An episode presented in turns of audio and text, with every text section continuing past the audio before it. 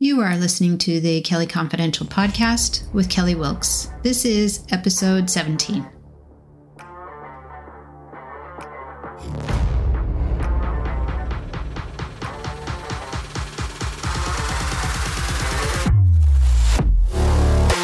Welcome to the Kelly Confidential Show, where we talk negotiation essentials and those crucial conversations empowering extraordinary women. Real women, real issues. Let's jump in. Imagine embarking on a holiday without knowing where you're heading. Pretty weird and scary, right? In negotiation, goal setting is that target, that destination.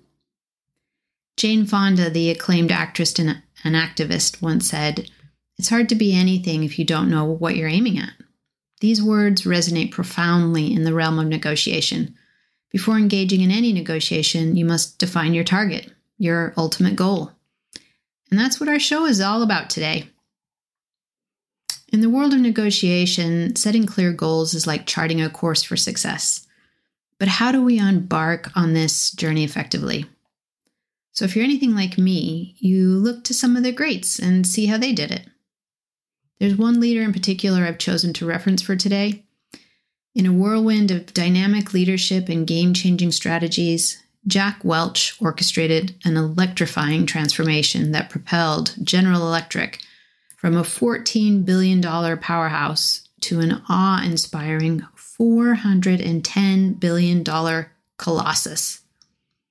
With the energy of a charging bull, Welch seized the reins in 1981 as the CEO and ignited a seismic shift that forever really altered the corporate landscape. Welch was no ordinary executive, he was a visionary dynamo who understood that complacency was the enemy of progress. Armed with a relentless drive to innovate, he embraced change as a catalyst for growth. He unleashed a torrent of initiatives, sparking a cultural revolution that infused vitality into every facet of GE and for years became quoted material for course books on how to be great business leaders. Openly anti establishment in his views of bureaucracy, Welch believed that a company's strength lay not just in its products, but in its people. He championed a boundaryless culture that tore down silos, supported trial and error exploration, and cross pollination of ideas. With a passion that could light up a city, Welch instituted the concept of dif- differentiation, breathing new life into GE's workforce. He envisioned a company where every employee was ranked by performance and contribution, a philosophy that sowed the seeds of vitality by rewarding the top performers and pushing the underachievers to either rise to the challenge or step aside. Although initially controversial, this approach wasn't just co- about competition. It was about injecting a sense of urgency and fostering a performance driven ethos that crackled like lightning through the organization and his industry.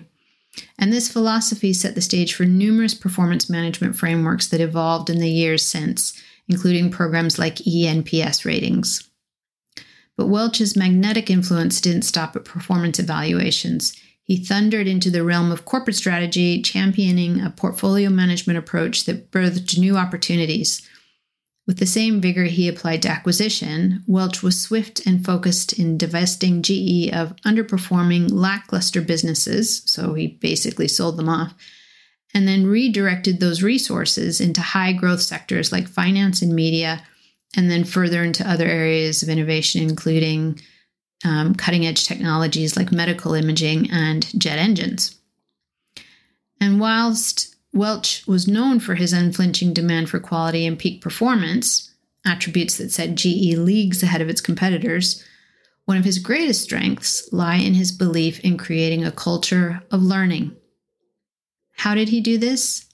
He championed an atmosphere where mistakes weren't shunned, were not shunned, but celebrated as stepping stones to success, all of which further contributed to his staff's loyalty and tireless and resilient pursuit of innovation and greatness.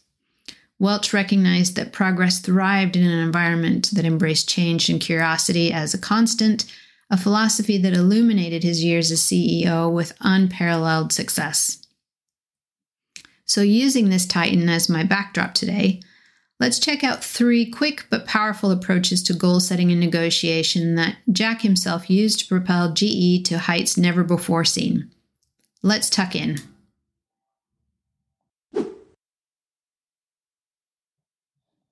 Okay, so number one, probably one of the most important for Welch was setting clear and ambitious goals. So often we're taught, especially as women, that ambition is like a four letter word. We don't say it enough, but we should. So I call this unapologetically ambitious. You don't need permission to be great. So if you have the chops to deliver, don't hold back, right? You won't get the moment again. So push through the self doubt and go for it. So, how did this look for Jack Welch? Well, he saw this first rule of goal setting as simple but potent it's clarity. He believed that setting crystal clear goals is the foundation of success. And he famously stated good business leaders create a vision, articulate the vision, passionately own the vision, and relentlessly drive it to completion. Welch's emphasis on vividly articulating goals ensured that everyone in the organization understood and aligned their efforts toward a common objective. How does that translate to your negotiation? Well, whether you're using one of my requirements maps or the back of an envelope, I want you to write down three things you need personally from your negotiation. Notice I didn't say the actual target of your negotiation because remember, it's never about the money, it's about the goal. I want you to focus on what you need personally to achieve in order to deem your deal a success. Write it down. Then, next to each, I want you to ask yourself what aspects of those are ambiguous? Where there's any gray, I want you to write a list of the gray stuff until you can't come up with any more examples of gray. Then, one by one, you need to chat it through with yourself or a partner, spouse, maybe a colleague, until you get rid of the gray and you can put a slash through each of those items. Why do we do this? because it will help you to get absolute clarity on your core items and those that you can trade without diluting your personal goal because you don't want to settle. And by having a viable core and tradables, it will keep you from feeling like you're settling, regardless of where the deal ends up. Okay, now approach number two. I call it set your destination and don't hold back. It's not enough to vaguely desire a favorable outcome. You need to set specific, measurable, achievable, relevant, and time bound SMART goals. These SMART goals are your destination. Sound familiar? Many business leaders have used this framework. It really works. Let's look at an, at an example. So here's the scenario you're negotiating a contract with a potential business partner. Instead of stating a vague goal like, I want a good deal, define a SMART goal, such as I aim to secure a contract that offers a 15% reduction in production costs, a 10% increase in delivery speed, and is finalized within two months. By defining your destination like this, you'll not only have a clear, unambiguous vision, but also a plan to get there. Looking again to Jack Welch's approach to goal setting, one of his groundbreaking techniques was the rank and yank strategy, which involved differentiating employees and teams based on their performance and contribution to the company's objectives. His goal in this was to have a high performing, self aware team. He did this by identifying top performers and investing in their growth, while addressing underperformers, thus creating a culture of excellence that propelled GE's success. So you're going to do this with your list of tradables. Again, using the requirements mapping or my Mindstorming workbook, which I'll include a link to in the show notes. I want you to write all of these down. Any and all options are worthy of being written down. They're they're no good sitting in your head. Get them out of your head onto the paper. Then I want you to apply the SMART overlay. Again, specific, measurable, achievable, relevant, and time bound and then finish with the rank and yank classification, like um, Welch did. Go through each and question the reasonableness and the perceived value, perceived value because that is your worldview, the perceived value of the tradable, rank them in terms of that value, and then get rid of the bottom third. Repeat it again and repeat it again until you get to a solid list of three to four tradables. And I think you'll be surprised by how rich and creative some of the ideas will be when you get to that list.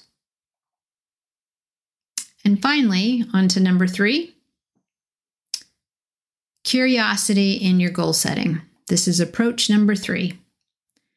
Welch understood that for goals to be achieved, individuals needed to feel empowered, and so his philosophy on curiosity and continuous learning was well known, and it was woven fully into the GE culture with their pursuit of unabashed learning and adaptation, meaning they were agile. They would learn something, accept the learning, and accept the fact that change may be required, and they would adapt and then repeat and adapt and repeat. And it was successful, as we could see from the market value of the business. He advocated for embracing change and cultivating a culture that valued innovation and agility, and that mindset fueled a company wide belief system that individuals must be encouraged to explore the environment, speak their mind, and express their ideas.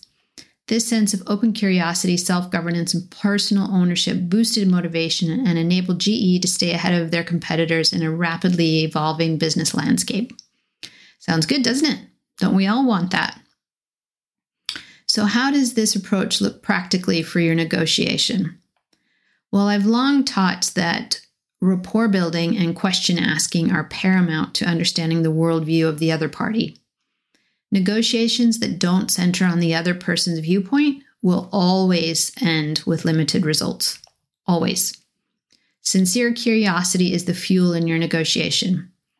It keeps your outlook supple and less rigid during deal making, it mitigates against self fulfilling blind alleys, which can be dangerous when you're working in a tunnel of bias. And it provides opportunities for bridge building, and God knows what else it can bring you. It's, it's about, you know, exploring the journey. The killer of curiosity is control. Let me repeat that.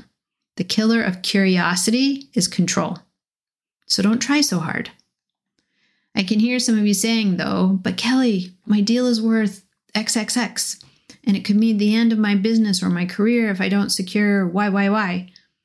That's no different, though, to someone negotiating a major promotion or a family mediating their custody settlement. The value of the deal is all relative in the eyes of the beholder. My point again here is that the more you try to control the narrative and the other person, the less curious you are being, and the fewer channels of opportunity you create for yourself and the other person. Don't believe me? Try this out the next time your teenager wants to work on a project at a friend's house during a school night and you tell them they can't go because you feel this can be done virtually and that's your well your one and only explanation. How does that work out for you? Curiosity creates options. Options create tradables. Tradables create bridges. And as a negotiator, bridges are critical. So there could be a benefit in asking questions about the project, perhaps. Is it all a desktop activity or does it need materials? You know, do you need to build something like a, you know, a lava spewing volcano? You know, how does it need to be done? And could it be done from one laptop, etc.? Allowing your teenager to help problem solve through this questioning. The q&a of it helps your teenager in this case become part of the solution. Where perhaps you've learned it's all a desktop project needing only one laptop you agreed to the arrangement as a trial and for this first trial week perhaps you say the meeting can be done at your house. And next week it can be done from their house and you go from there. You've asked questions, you've created options, and you've demonstrated willingness. All three of these are powerful techniques and they will go a long way in bridging agreement with the other party. Okay, so back to point three in terms of that curiosity. In practical terms, what do you need to do with it? Okay, I want you to go back to your same requirements map with your tradables, and I want you to write down what you think their tradables will look like. Yep, you need to do this. Even if you commit to only five minutes, I want you to do this. Why? Because this will open up a bunch of questions, all of which I want you to write down. Again, three to four items tops. Even if you think you know the answer, which you probably do think you know the answer, most people think they know exactly what the other party is is, you know, negotiating for, what the end goal is in in asking yourself questions about what their tradables would look like, you may surprise yourself. So take a moment, be humble, write out questions around what you think they could trade. Doing this will be of immense help in going into your deal making with questions ready. And it's a natural diffuser and will keep you in a healthy bargaining mindset. Negotiation is rarely a linear process. It's more like a pretzel where your path is meandering while you adapt and you persist. Or if you prefer a people analogy instead of food, um, can you tell I'm hungry? Um, it's more like a dance where partners move and adjust to each other's rhythms. And so, yes, that brings us to the end. And I, I, I thank Jack Welch for joining us in spirit today and letting us ride the coattails of some of his proven and most successful goal setting techniques. These again were having clear and ambitious goals, number one. Number two was setting your destination and giving it some gas. And number three was getting curious and planning for the pretzel. You know, ask the questions because it will it will build the foundations for trade and for bridging. Jack Welch's goal setting techniques are more than just a framework. They're a legacy that continues to inspire and guide businesses globally by setting clear goals, establishing a high bar, and promoting curiosity and personal ownership, Welch transformed GE into a powerhouse of success. And as we incorporate these techniques into our own endeavors and our own negotiations, we can hopefully tap into the genius of uh, just a true business luminary, propelling ourselves towards our own version of what great could look like. Thanks for listening today. Stay focused, stay determined, and keep smashing it out there. Hey, friends, if you're enjoying my podcast and you want to know more, make sure to join my newsletter about upcoming courses and free webinars and other valuable resources. Also, reviews are really important to my business, so if you like what you hear, please give us a like and leave a review. Even more, share with your friends and family. Take care until next time.